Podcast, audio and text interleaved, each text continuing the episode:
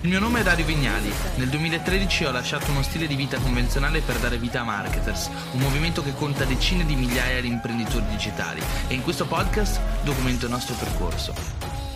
Allora, quest'oggi faremo una, un'intervista a sfondo sia di copywriting sia imprenditoriale, molto interessante, perché è una storia prima di tutto imprenditoriale. Tony è un corsista di Copy Mastery, però eh, ho appena fatto una chiamata con lui al telefono e in realtà è una storia piuttosto figa a livello imprenditoriale.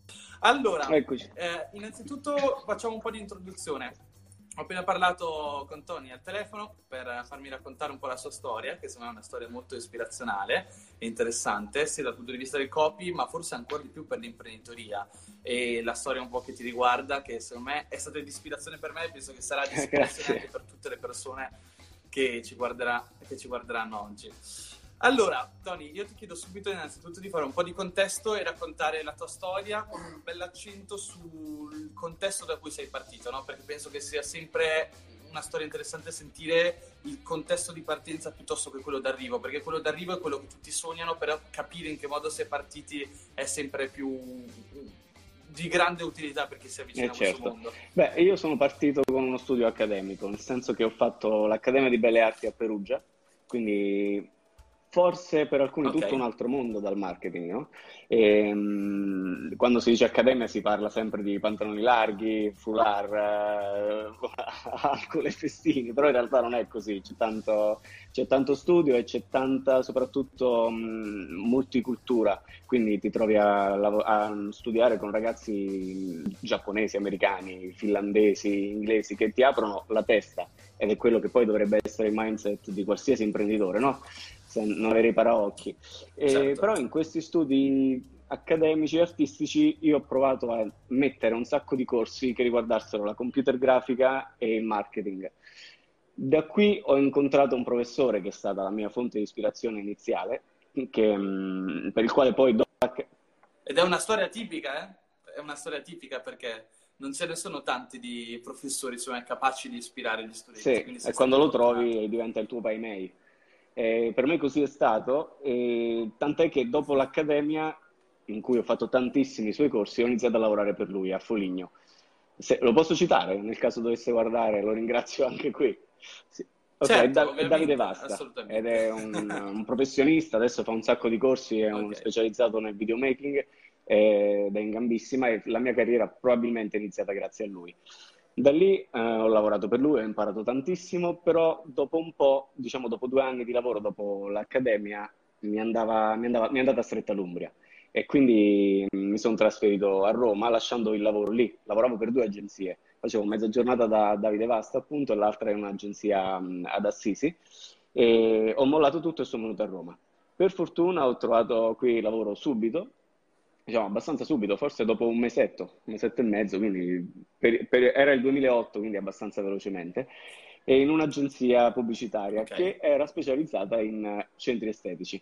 Questa agenzia in pratica eh, aveva solo clienti eh, che lavoravano nell'estetica, la maggior parte era, erano piccoli centri estetici per il quale curava il marketing, ma nel 2008, quando ancora Facebook in Italia non era ben posizionato e stava arrivando, il marketing per i centri estetici significava volantinaggio, brochure, tanta grafica, il sitarello, i clienti che volevano il sito in flash, poi per fortuna Apple ha deciso che dovevano sparire flash, e, ehm, però ci è servita tanto, cioè mi è servito tanto come formamenti per specializzarmi e per conoscere soprattutto un mercato che poi anni dopo si sarebbe rivelato quello che è il nostro mercato principale, quello dell'estetica appunto. In questa agenzia ho conosciuto il mio socio, il mio attuale socio, che è Antonio Ioannucci, e, ehm, e anche quando io sono uscito da quell'agenzia perché, mi, perché mi stava stretta la vita da dipendente, ho iniziato a lavorare da solo perché ho visto che alcuni clienti che avevo lì iniziavano a chiamarmi, quindi ho detto ok, proviamoci. Eh, io e Antonio abbiamo lavorato su alcuni progetti insieme, ci siamo sempre trovati bene fino al 2014 quando ad una cena io ho detto senti ma perché non facciamo il salto? A me serviva un partner che mi desse coraggio per fare una cosa che è un po' un matrimonio, no? trovare il, um, il, socio. E quindi lui era, è rimasto subito entusiasta dell'idea e è nata anche, anche di più. Ed è nata App Marketing, che è la nostra attuale agenzia pubblicitaria. Quest'anno facciamo 5 anni, quindi diciamo che superiamo il primo grande scalino eh, di business. Eh, lo facciamo andando bene, siamo sempre cresciuti a livello sia di fatturato che di clienti che ovviamente professionalmente. E ci sono i lati negativi di un'agenzia così agli inizi perché ti assorbe totalmente. A parte che credo che il lavoro quando è passione ti assorbe comunque totalmente, puoi anche stare, sì, puoi anche stare con i piedi a mollo ma la testa è sempre lì, però è il bello del, di fare un lavoro che non è un lavoro sostanzialmente. Eh, però la cosa va bene e in questi anni, grazie anche all'arrivo di clienti più grandi specializzati sempre nell'estetica e nella cosmesi, siamo sempre più entrati in questo settore che adesso conosciamo, credo, a, di poter dire a menadito. Conosciamo ogni meccanismo, ogni, okay. ogni tipologia di cliente, conosciamo i trattamenti, sappiamo gli ingredienti dei prodotti, quindi sappiamo come muoverci e questa è stata la nostra forza poi per sviluppare il progetto che ti ho proposto quando hai parlato della challenge inizialmente di Copy Mastery. Certo. Tony, ti, ti, fermo un attimo così facciamo un po' il punto della situazione per chi ci sta ascoltando che tutte le persone raccontano la propria storia senza rendersi conto de, de, magari dei tratti di successo che hanno, no? Penso che sia difficile, oppure magari uno li conosce però è un po' presuntuoso raccontarli. Quindi ok, per te i tuoi tratti di successo, i tuoi fattori critici di successo. Eh, nel frattempo prova a fare, mentre non, non, disturbare perché quando ti arrivano delle notifiche, non so se sei te, si abbassa il volume del Provo. tuo microfono.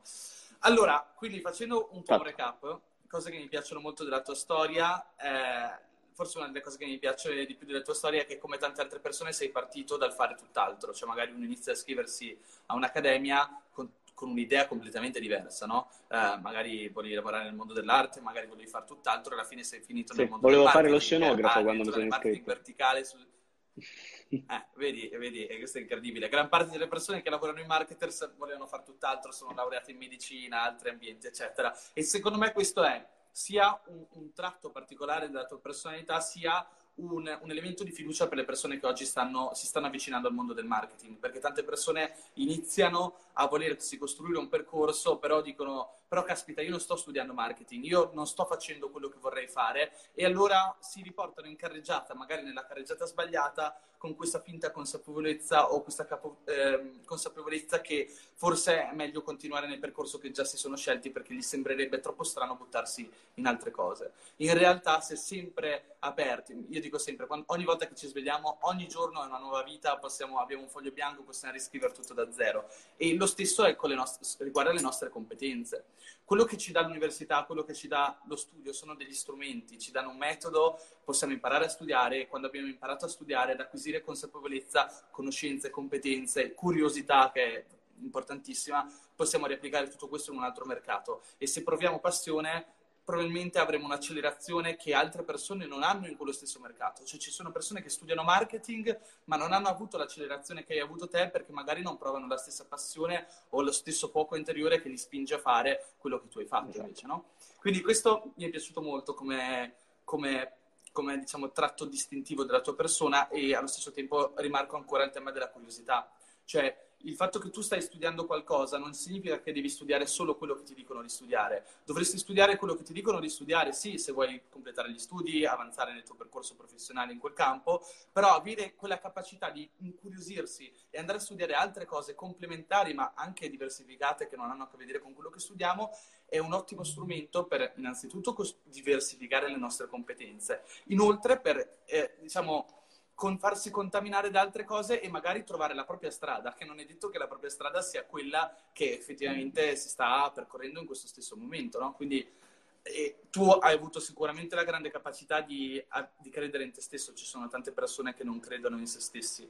E, e poi sicuramente hai avuto una sequenzialità di eventi, perché mi dicevi che nell'accademia sicuramente già facevi qualche corso di marketing e il tuo professore lavorava nel mondo del marketing. Esatto, no? esattamente, sì, lavorava nel mondo del marketing e considera che da quando ho iniziato a fare quei corsi, che era verso la fine del secondo anno, il percorso di studi durava quattro anni o tre più due, perché era sul cambio delle università paritarie, quell'anno lì è stato, a me fu chiesto se volessi fare cinque anni, quindi tre più due, e avere una laurea a tutti gli effetti, oppure continuare con i quattro anni e avere una laurea, laurea paritaria.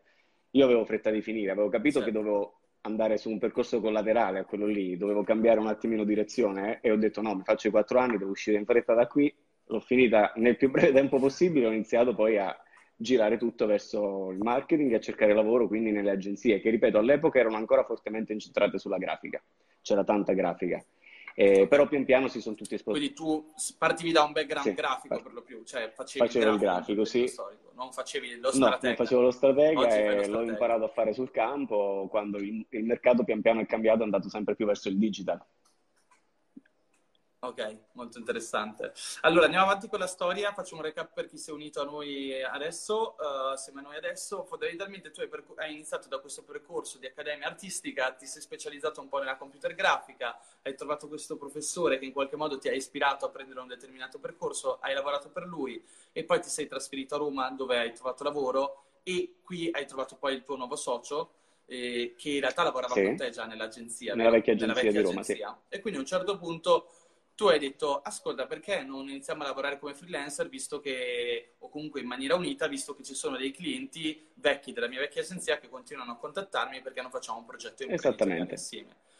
E la domanda che ho è quanto è durato il tuo percorso da freelancer prima di iniziare a costruire la vostra società? Eh, quattro anni. Quattro anni precisi, dal 2010 e al 2014 di partita IVA da solo. e quali sono state le, le cioè, le, immagino in molti sono pronti a credere che il percorso del freelancer non sia semplice, anche perché arrivi sempre a dei punti in cui magari ti sobbarchi di più lavoro di quanto puoi gestire, di magari ti rendi conto che fai il pricing sbagliato, quindi alla fine lievitano le ore che devi lavorare per un ipotetico cliente, ma non aumenta quello che ti viene pagato, retribuito. Quali sono gli errori più, magari le, le difficoltà più grandi che hai incontrato in quel percorso? Allora, tasse a parte, le difficoltà più grandi, perché le tasse eh, purtroppo il primo anno sono, sono, devastanti perché tu il primo anno hai un fatturato ah, bassissimo che comunque ti consentiva di campare a malapena e ti arriva le tasse che sono quasi della stessa cifra perché il primo anno è al doppio. Eh, esatto, e quindi sei a, a, quello a parte, e lo diamo per scontato. E le difficoltà più grandi sono il fatto che il lavoro ti assorbe totalmente. E io mi ricordo che facevo sabati e domenica a casa a lavorare, ma perché mi piaceva, però poi un, quando ci pensi te ne penti un pochino perché ti manca un po' di vita e dici ok, quei quattro anni mi sono serviti adesso per lavorare, però qualcosa te la sei persa, quindi rimanevo chiuso. Oggi, oggi pensi che tuo, la tua qualità di vita sia Oggi migliorata? è migliorata e ci sono periodi ovviamente in cui c'è il lavoro più intenso. C'è il lavoro più intenso, però è giustificabile, certo. ci sono dei periodi così, penso, dovunque nel mondo del lavoro. E, però è migliorata, Ho, dedico più tempo a me stesso, a una certa stacco non per forza devo finire tutto oggi, perché se c'è qualcosa che posso continuare domani, la continuo anche domani. Cerco però di rispettare delle scadenze, nel senso scrivo la sera quello che devo fare il giorno dopo e provo a farlo tutto il giorno dopo. Però in questo certo. modo mi aiuta anche ad avere la mente libera, se ho spuntato tutte le task a fine giornata sto a posto. E sono, e sono le serate esatto. che ti godi di più quando dici oh, ho fatto sì. tutto quello quando che ci riesci... Io i giorni in cui mi alleno, mi alleno, completo tutte le task, so che alle 6 del pomeriggio non ho neanche bisogno di meditare per sentire la mente vuota, proprio il mio cervello che dice ti sei meritato tutto, sì, ora esatto. vai e goditi la vita. No, però tu dici una cosa che secondo me è molto, cioè questa, questo percorso di quattro anni che dici è stato tosto, però ti ha portato dove sei oggi e secondo me molte persone sono impazienti e vedono sempre non mettono in prospettiva la vita, no? vedono che si stanno facendo il culo quadro. Ci sono delle persone quasi tutti i professionisti che iniziano a fare freelancer si rendono conto che si stanno facendo in quattro per quello che stanno facendo e, e, e hanno il terrore che la vita possa continuare sempre così. Allora, può capitare, se qualcuno non inizia a formarsi nel contesto imprenditoriale, non riesce a comprendere gli strumenti, eh, che cos'è la scalabilità, che cosa significa costruire un'azienda, perché delegare, può, può, veramente la storia può finire male o può continuare male. Però la verità, io penso che questo percorso, se portato avanti con estrema chiarezza, consapevolezza, migliorando quello che è la propria comprensione della visione nel lungo periodo, è estremamente necessario. E sì, ci stiamo sacrificando oggi per acquisire un vantaggio domani. E il vantaggio dell'imprenditore, o meglio dell'imprenditore riuscito, è che in qualche modo è artefice della sua storia, non subisce più la storia, ma inizia a costruirsi la storia. E costruirsi la storia significa avere i giusti dipendenti, le giuste risorse e una struttura, un'opera d'arte, io la chiamo, che gli consenta di vivere la vita che vorrebbe vivere. Per me il tema della life, del, life lifestyle design, che magari qualche competitor mi critica perché dice è un tema molto frivolo, quello del godersi la vita, guadagnare con le proprie passioni, viaggiare per il mondo, tutte cose che mi riguardano, per me non è assolutamente frivolo. Io non faccio soldi, non faccio business solamente con il fine di fare business, faccio business perché mi piace, sto facendo un lavoro che mi soddisfa, eh, crea delle trasformazioni nella vita altrui, quindi sento una sorta di soddisfazione personale, ma anche e soprattutto per costruirmi una vita che quando mi sveglio la mattina o vado a letto la sera certo. sono felice di quello che sto facendo. Quindi fondamentalmente il tema del lifestyle design non è viaggiare per il mondo, quello dipende da, da cosa vuoi vivere, però potrebbe essere passare più tempo con la propria famiglia, con la propria ragazza, viaggiare di più. Eccetera, D'accordissimo, eccetera, no? e tornando ai quattro anni passati, diciamo, da freelance, ehm, forse adesso i ragazzi che iniziano hanno l'impressione per merito o per colpa dei social che sia tutto veloce. Quindi che il successo arrivi da un giorno all'altro e quando vedono qualcuno, anche certo. come te, online, che fa la vita che fai tu, fa il lavoro che fai tu, che magari è quello dei loro sogni, pensano che possa avvenire da un giorno all'altro. In realtà no, tocca stare in cameretta chiusi tante notti, sì. tanti giorni e, e avere costanza. E, tra virgolette, avere costanza nel soffrire, nel senso nel dire no qual- molte volte sì. a qualcosa, del rinunciare, dell'avere pochi soldi perché ci sta il periodo in cui stai alla canna del gas che non puoi comprare nemmeno le sigarette per chi fuma o un cocktail se proprio volevi fare un sabato diverso. Però certo. ci sta e ci sta tutto e la differenza fra un imprenditore che poi ce l'ha fatta e uno che si, to- si troverà a struggersi o a fare il dipendente in un'azienda che odia è proprio questa, è la costanza del sacrificio e la curiosità ovviamente, dando per scontato tutto il resto. E io dico sempre che forse le maggiori trasformazioni personali arrivano nel momento di difficoltà o di dolore o comunque di sofferenza, perché alla fine eh, mi piace riprendere fuori i principi del buddismo perché sono sempre stato a contatto con la cultura asiatica, loro dicono no, la, l'intera esistenza è sofferenza, tu devi semplicemente imparare le regole del gioco per star bene quanto più possibile. E riuscire a essere felici nella sofferenza o comprendere perché lo stai facendo, che questo è quello che ti spinge ad andare avanti, è molto importante perché voglio dire, è, è eh, tutti sono capaci di essere felici quando si è felici o quando tutto va bene. Però la vera differenza che crea un uomo forte, una persona che è capace nella vita di inseguire i propri obiettivi, eh, riuscire a scavalcare quelli che sono i propri limiti andare contro i muri buttarli giù. Quelle sono persone fondamentalmente che hanno sofferto, ne sono uscite e quindi hanno la consapevolezza che nella sofferenza puoi sempre farcela attraversare senza lasciare e arrivare dove vuoi arrivare. E quindi questi quattro anni, che quattro anni sono, sono tantissimi. tantissimi, perché quattro anni, quattro anni in cui lotti per la tua economia, la tua, la tua finanza personale, la tua sopravvivenza, la tua qualità di vita e per quattro anni ottieni comunque dei, dei risultati che magari i primi due anni sono bassi. È veramente difficile trovare la forza ogni mattina di svegliarsi e fare quello che stai facendo. E questo per me porta di nuovo il tema della passione, cioè io non dico guadagna con le tue passioni perché penso che se hai la passione degli aquiloni o della PlayStation 4 allora sia facile guadagnare con quello. Dico questo perché il tema della passione è ricorrente nelle persone di successo perché ci metti più energia degli altri, hai più possibilità di arrivare alla fine della maratona, hai più probabilità di svegliarti ogni giorno con una missione, un senso di why, un motivo per fare Sì, esatto, poi questo non vuol dire che i momenti difficili finiscono e adesso io alle 6, alle 7 stacco e sto col sorriso tutto il giorno, perché la maggior parte dei giorni pure a me girano, voglio dire, ci sono momenti in cui torno a casa che sono pensieroso, magari e c'è mia moglie che mi dice minchia sei sempre incazzato, invece no, cioè magari sto solo pensando a qualcosa eh certo. e quel giorno non sono riuscito a staccare, ci sono quei giorni, ecco, non abbiamo... Non, non, non deve esserci l'idea che poi switcha tutto in un sorriso per sempre. E poi l'imprenditore il lavoro se lo porta sì, sempre volendo o non volendo, cioè, sì, arriva. Non, non stacchi sì. mai la mente. Sì, sì, sì. Beh, allora, però passiamo un attimo alla fase un po' più di successo, no? Il periodo in cui inizia a cambiare la tua vita. Trovi questo nuovo socio e cosa Trovo fate? questo nuovo socio e iniziamo con i clienti che ci portiamo dietro io e lui. Quindi li mettiamo insieme, iniziamo a lavorare insieme a quei progetti e vediamo che ovviamente il lavoro si scarica e possiamo prenderne di più. Prendendone di più, che succede? Puoi alzare i prezzi puoi avere più marginalità, puoi dire di no, certo. puoi iniziare a dire di no a qualcosa che non ti interessa e che ti ruberebbe solo tempo, puoi iniziare a capire cosa ti stava rubando tempo e ti dava poco ritorno, poco margine. E, e, quando, e quando, inizi a dire di no agli altri significa che stai iniziando esatto. a dire di sì a te stesso. Esattamente, dici di sì a te stesso e dici di sì a, a, all'obiettivo che ti sei posto, che è quello di crescere, perché vai verso quella direzione e, e lo fai nel migliore dei modi, nel senso con le risorse possibili che ti ritrovi e noi ci siamo ritrovati a lavorare proprio su progetti che ci piacevano. Quindi sì, abbiamo dei clienti magari che rubano più tempo di altri, che ci fanno magari penare un po' di più, però se, dobbiamo, se dovessimo dire oggi ci sono dei clienti che ci fanno proprio star male, che dici ok, da questi non ci guadagniamo nulla, no, non ci sono, invece c'erano quando stavo, quando eri costretto a dire sì perché altrimenti non, non sbarcavi il lunario. E dovevi esatto. arrivare a fine mese. Invece adesso per fortuna adesso proprio, proprio in questo momento possiamo dire tanti no.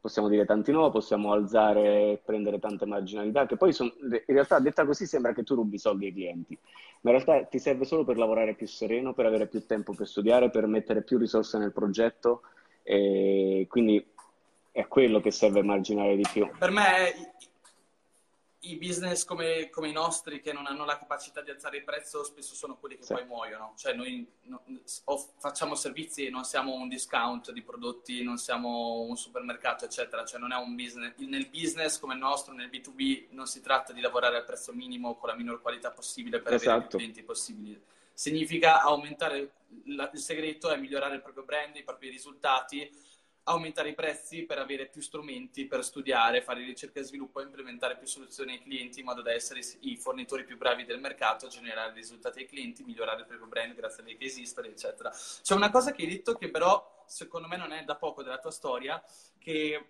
hai detto eh, a un certo punto i clienti della mia vecchia agenzia hanno iniziato a chiamarmi quando sì. mi sono licenziato e mi sono trasferito.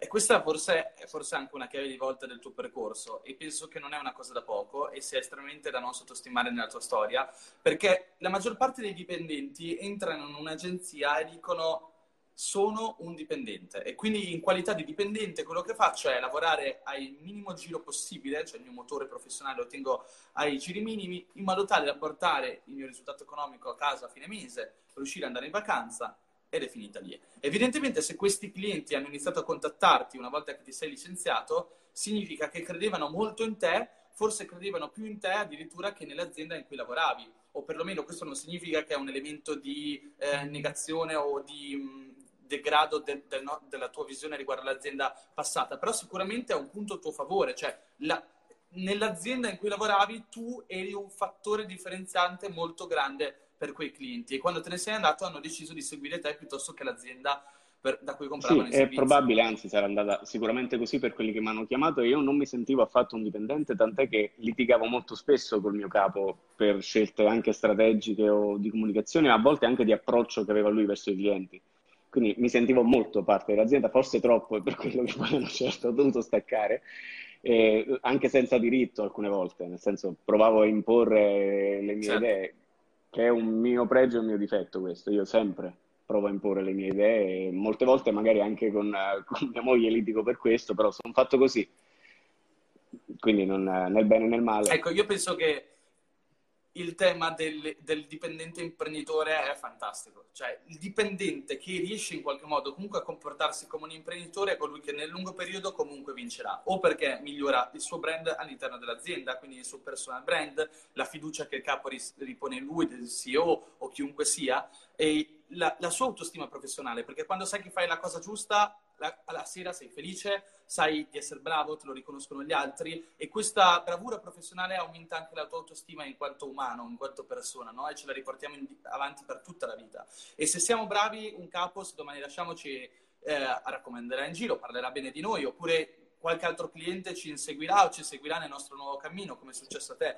Quindi le persone che in azienda si impegnano di più degli altri sono sì. comunque coloro che faranno carriera e lo faranno dentro l'azienda o al di fuori dell'azienda. Invece fare il minimo indispensabile per ritenersi, neanche ritenersi soddisfatti, ma far sì che in qualche modo il capo non veda un calo di sì. performance o comunque sia abbastanza connetto a fine mese. Sì, non che sarebbe poi lavorare... Ah, scusa, né per... Né, sì, né per l'azienda né per sì, noi stessi. Che poi sarebbe lavorare per non essere licenziati, quello è sbagliatissimo. Esatto, esatto, sì. Sì, sì, sì, Beh, questo è il grande classico italiano. Faccio il minimo per non essere sgridato, quello è il problema. Esatto. Sì, sì, sì.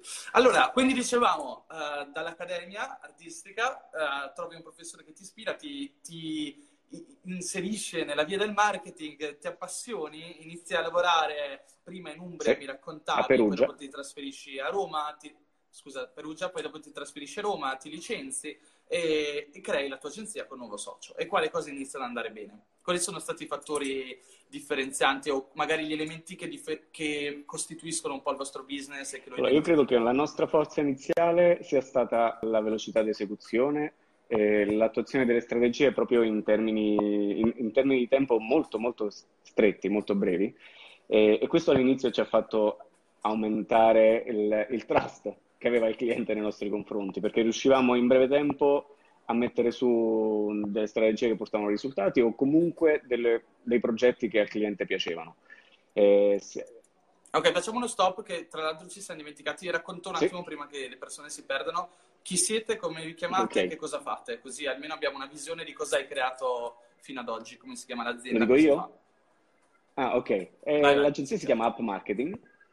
Eh, il mio socio Antonio Iannucci io vabbè sono Tony Balbi e, e, siamo a Roma. Lavoriamo a Roma, abbiamo clienti okay. ovviamente in tutta Italia, eh, probabilmente la maggior parte dei clienti è del resto d'Italia e non di Roma. E il, il, mio socio è romano, io no, io sono di origini campane, eh, da provincia di Salerno, di Sapri e niente. Quel, eh, e stiamo qui a Roma, in una delle città più difficili e belle del mondo. E lavorate e lavoriamo, lavoriamo per, diciamo che il 50-60% del nostro business è nel settore okay. dell'estetica, sì. E che cosa per fate? l'estetica, eh, che cosa fate? Facciamo crescita. Adesso possiamo dire che facciamo crescita, nel senso okay. ehm, che è un po' quello che è il grow hacking che va tanto di moda adesso come termine, però fondamentalmente è la crescita di fatturato noi facciamo azioni per l'estetica in cui portiamo, promettiamo e ga- non garantiamo, però manteniamo le promesse su una crescita del fatturato per ogni cliente che va intorno al, dal 20 al 30, in base alla capacità del cliente e la wow. zona in cui il cliente è. E, um, quello che facciamo in pratica è contattare i centri che possono essere, secondo noi, nostri clienti. Perché, e questa, secondo me, è una grandissima forza, poter capire qual è il, il tuo cliente ideale, quello con cui lavorerai bene e poter dire no a quelli con cui sai già che non lavorerai bene e che otterrai pochi risultati. Ehm, poi magari vediamo dopo come riusciamo a prenderli o vogliamo, o vogliamo farlo adesso. No, no, vai, torna pure alla storia, direi che è stato abbastanza chiaro. Okay. Eh, una volta contattati i clienti riusciamo a fargli vedere, eh, riusciamo, gli facciamo vedere quello che abbiamo fatto per gli altri clienti, quindi gli mostriamo delle case history, dei risultati, ehm, risultati proprio in termini di messaggi, magari dei clienti contenti che ci dicono guarda questo mese è stato incredibile, abbiamo fatturato 10.000, 20.000 solo grazie a internet, solo grazie alle vostre azioni, e, ehm, e, qui chi guarda rimane impressionato. Rimane impressionato perché in giro le proposte non sono altrettanto allettanti. Di solito le proposte che fanno in giro sono ti metto in prima pagina di Google e ti faccio la paginetta Facebook per nostra fortuna e per certo. fortuna del mercato. Però diciamo per fortuna di chi lavora bene.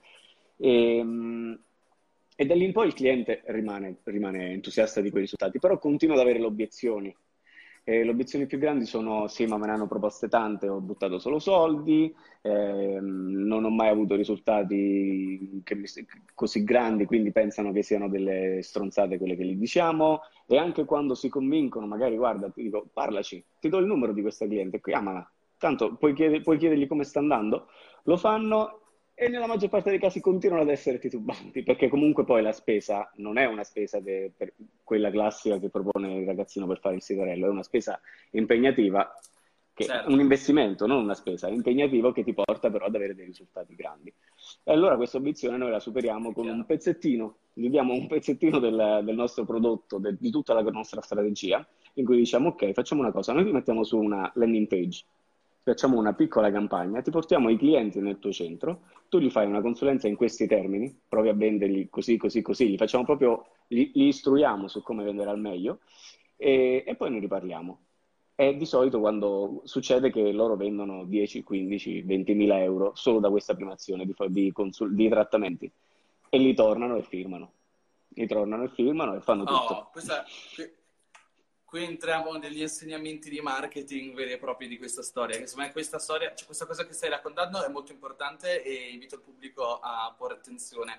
Cioè, fondamentalmente, voi avete davanti un pubblico con delle obiezioni, un pubblico che è stato esatto. scottato nel tempo da altri servizi che ha comprato, cose che ha provato. Sappiamo tutti che in Italia se compri qualcosa che sia un servizio digital nel 90% dei casi è una fregatura e quindi è normale che ti arrivino dei clienti che dicono sì vabbè io con l'online ci ho già provato, ho speso, ho fatto l'e-commerce, ho dato 10.000 euro là, 5.000 euro ah, invece l'altro tizio che mi ha fatto il sito web e non è mai arrivato niente. Che poi dico sempre, alla fine il problema è che ti realizzano le agenzie di solito ti fanno il esatto. biglietto da visita online, cioè ti creano una presenza, però se tu lasci un biglietto da visita e apri un negozio tavolo, nel deserto al ristorante, non è che se non è che ti arriva un cliente, hai bisogno di una strategia. E, e fondamentalmente quindi vi arrivano dei clienti che traumatizzati da esperienze passate e voi avete fatto una cosa furbissima, realizzare una sorta di tripwire, quindi un, un MVP quasi del vostro prodotto invece high-end, più costoso, e quindi una forma quasi implementabile velocemente che abbia dei costi minori per voi a livello di implementazione in modo da poter fare un prezzo cioè, diciamo contenuto. Però questo singolo MVP è il vostro cavallo di Troia perché una volta che avviate questa macchina di lead generation il, il centro estetico, il vostro cliente vede che iniziano ad arrivare clienti si entusiasma dice cazzo questi sono bravi, funziona tutto quanto. E quindi investono con voi 20.000 euro. Mi dicevi tra l'altro che pagano mediamente anche 20.000 euro budget a parte per advertising, eccetera. Quindi questi 20.000 euro è la vostra di agenzia, molto interessante, è anche un ottimo pricing, ci sono persone che fanno tutto questo per cifre molto molto molto più basse. C'è tutto questo, poi in realtà fate una marea di cose. Uh, dopo parliamo anche di cosa fate che è interessantissimo. Il, quindi secondo me quest- questo aspetto qua dell'MVP è geniale e la maggior parte delle agenzie non lo fanno, non è una cosa che viene così semplice pensare, invece noi dovremmo sempre pensare questa cosa, I- un piccolo prodotto, un piccolo servizio che sia applicato a una leva talmente grande da impressionare il potenziale cliente e quindi il cliente eh, innamorato, entusiasta della nostra versione demo, demo perché ovviamente costa poco, però non perché sia gratuita, decide di acquistare il esatto. pacchetto completo. E, e, e, qui quando me l'hai raccontato al telefono mi sono entusiasmato anch'io. È molto figo perché ci sono una marea di agenzie che faticano a trovare clienti perché magari non sono ancora famose, non hanno quel brand alle spalle, quell'autorevolezza sul mercato da avere una lead generation continua di clienti. Invece voi avete, capa- voi avete circa lo- questo problema, magari non avete ancora tutti questi clienti che vengono da voi, ma siete voi ad andare dai clienti e gli fate vedere la differenza facendogli, facendogli pagare prima poco, poi tanto. Esatto. Quindi se spendo 10 e ottengo 100, allora nella mente del cliente dice caspita forse se spendo 100 allora otterrò 10.000 quindi è quello che gli fate provare e questa cosa succede. poi eh, effettivamente va sì, così esatto. e il, ehm, diciamo l'MVP serve anche a noi. È un po' una furbata però serve anche a noi per capire se in quella zona il, il pubblico è ricettivo. Perché potremmo, sì, altrimenti sì, potremmo fare una brutta figura, nel senso il cliente firma il, il, contratto in toto e noi non abbiamo mai lavorato in quella zona, non sappiamo se il pubblico sarà ricettivo alle nostre landing page, al nostro modo di comunicare, alle nostre promozioni. Con, questo, con questa demo, diciamo, chiamiamola così, eh, riusciamo a saperlo prima. Eh, se, fino adesso sono stati sempre ricettivi pubblici, in qualsiasi zona d'Italia abbiamo fatto. Eh certo. Però magari capita, che ne sai, eh, nel paesino vicino Pescara non c'è abbastanza utenza, non, non, c'è il risultato, non ci sono donne, non lo so, non ci sono problemi estetici, sono tutte ultrafighe. E noi con quello sappiamo che lì non possiamo eh, lavorare certo. magari il cliente gli abbiamo fatto spendere solo questo e non è così tanto arrabbiato potete fargli una consulenza sul perché chiudere esatto. comunque con i dati che avete raccolto.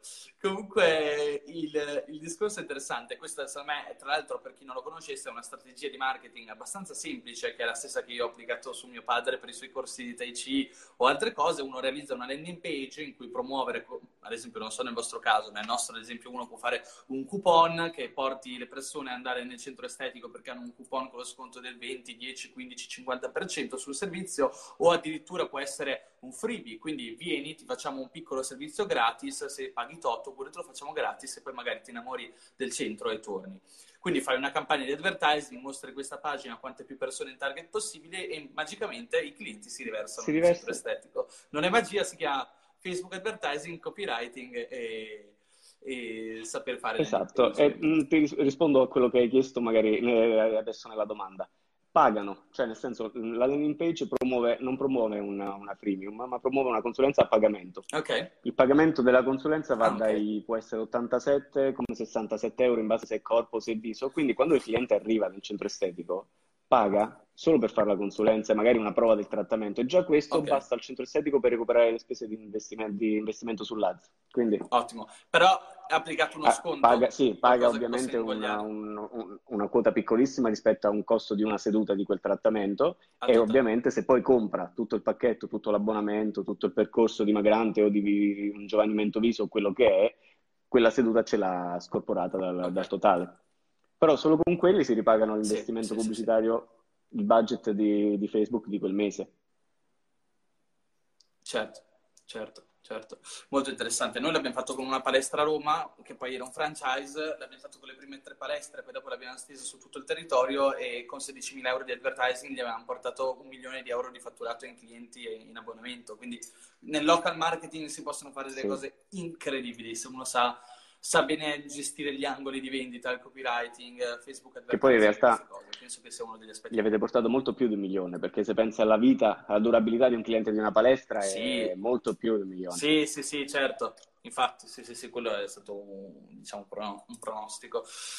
Allora, poi... Mh, Competenze principali che utilizzate? Competenze principali nel, per queste strategie per, per, i centri è tanto tanto copy, tanto copy perché okay. mh, scriviamo anche i post su Facebook, scriviamo parte degli articoli, se non li scriviamo noi sistemiamo gli articoli che scrivono loro, quindi li, li, li rielaboriamo in modo che siano sia più appetibili per l'utente e più appetibili per Google.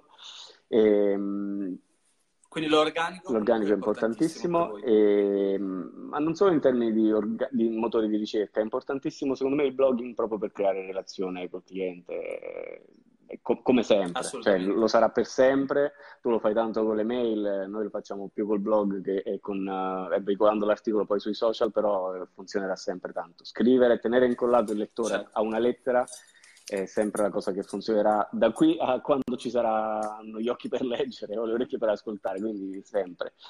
E l'altra mh, competenza principale è ovviamente la gestione delle campagne su Facebook, quindi Facebook Advertising.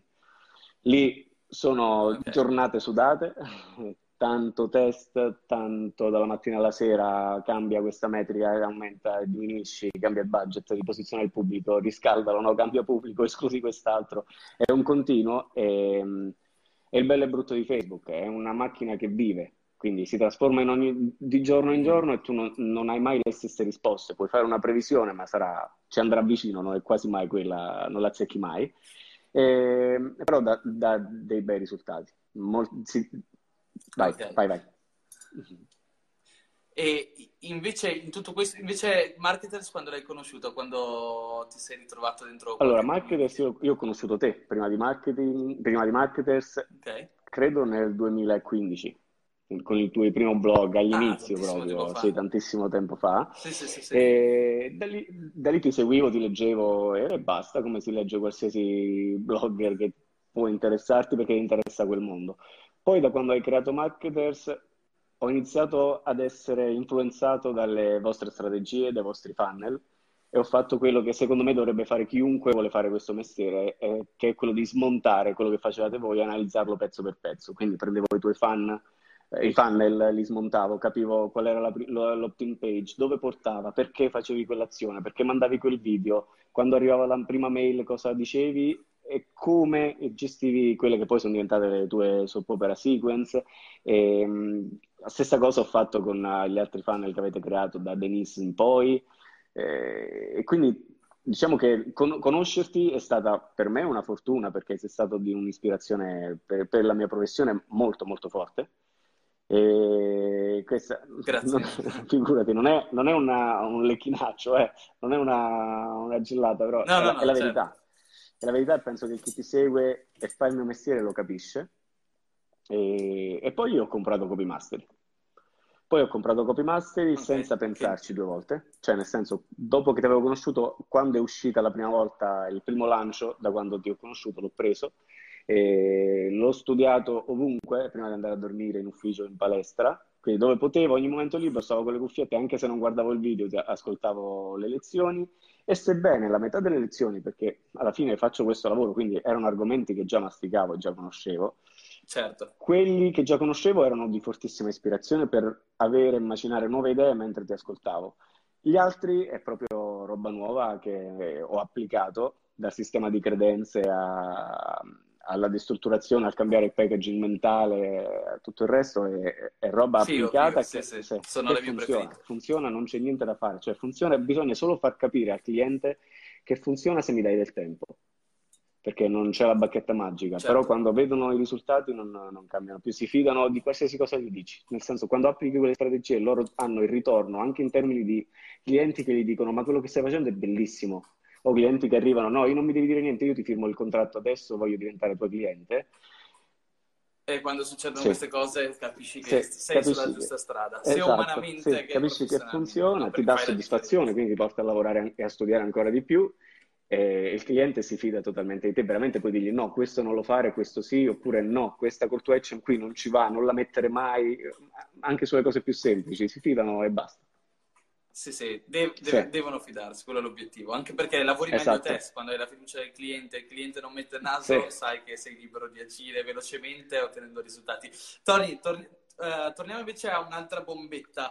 Eh, mi parlavi prima in privato, quando abbiamo fatto la chiamata, del, di una cosa che fate interessantissima. Hai detto che voi clienti, a differenza di tante altre agenzie che si impegnano su mille fronti e spendono soldi e fanno branding e mille altre cose, voi clienti li andate a trovare direttamente nel mondo della formazione. Cioè, prima già hai detto nella live i clienti ce li scegliamo, concetto importante, molto forte, però invece tra l'altro di fare lead generation online, cercare di fare un, tutto un sistema di acquisizione macchinoso, avete uno schema molto semplice e molto diverso dalla maggior parte delle agenzie. Sì, come no. Eh, allora, lead generation non la, facciamo, la, faremo, non la facciamo ancora perché abbiamo un attimino di paura per, per le, un'eventuale crescita improvvisa che non sapremo gestire immediatamente certo. rischieremo di trovarci nel panico. Quindi preferiamo crescere un po' più piano. E, ehm, e per far questo diciamo che peschiamo in un bacino d'utenza e di clientela che mh, è già preparata. Che vuol dire già preparata? Andiamo a trovare centri estetici o istituti di bellezza che abbiano una dimensione abbastanza grande, per dimensione parlo in termini di fatturato, diciamo dai 250.000 euro l'anno in su, che comunque per un centro estetico vuol dire che è ben strutturato, c'ha almeno 3-4 dipendenti, c'ha più cabine, è bello grande, sanno vendere, sono proprio Claro. imprenditrici.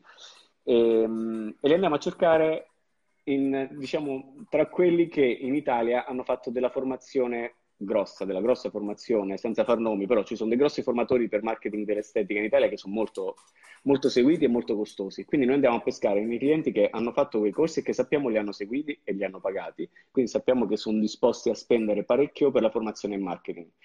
Oltre a questo sappiamo che uscendo da quel corso sono preparati e sanno benissimo che senza spendere, senza investire nella pubblicità, nel marketing e in tutte queste azioni di crescita non, non, tor- non avranno risultati.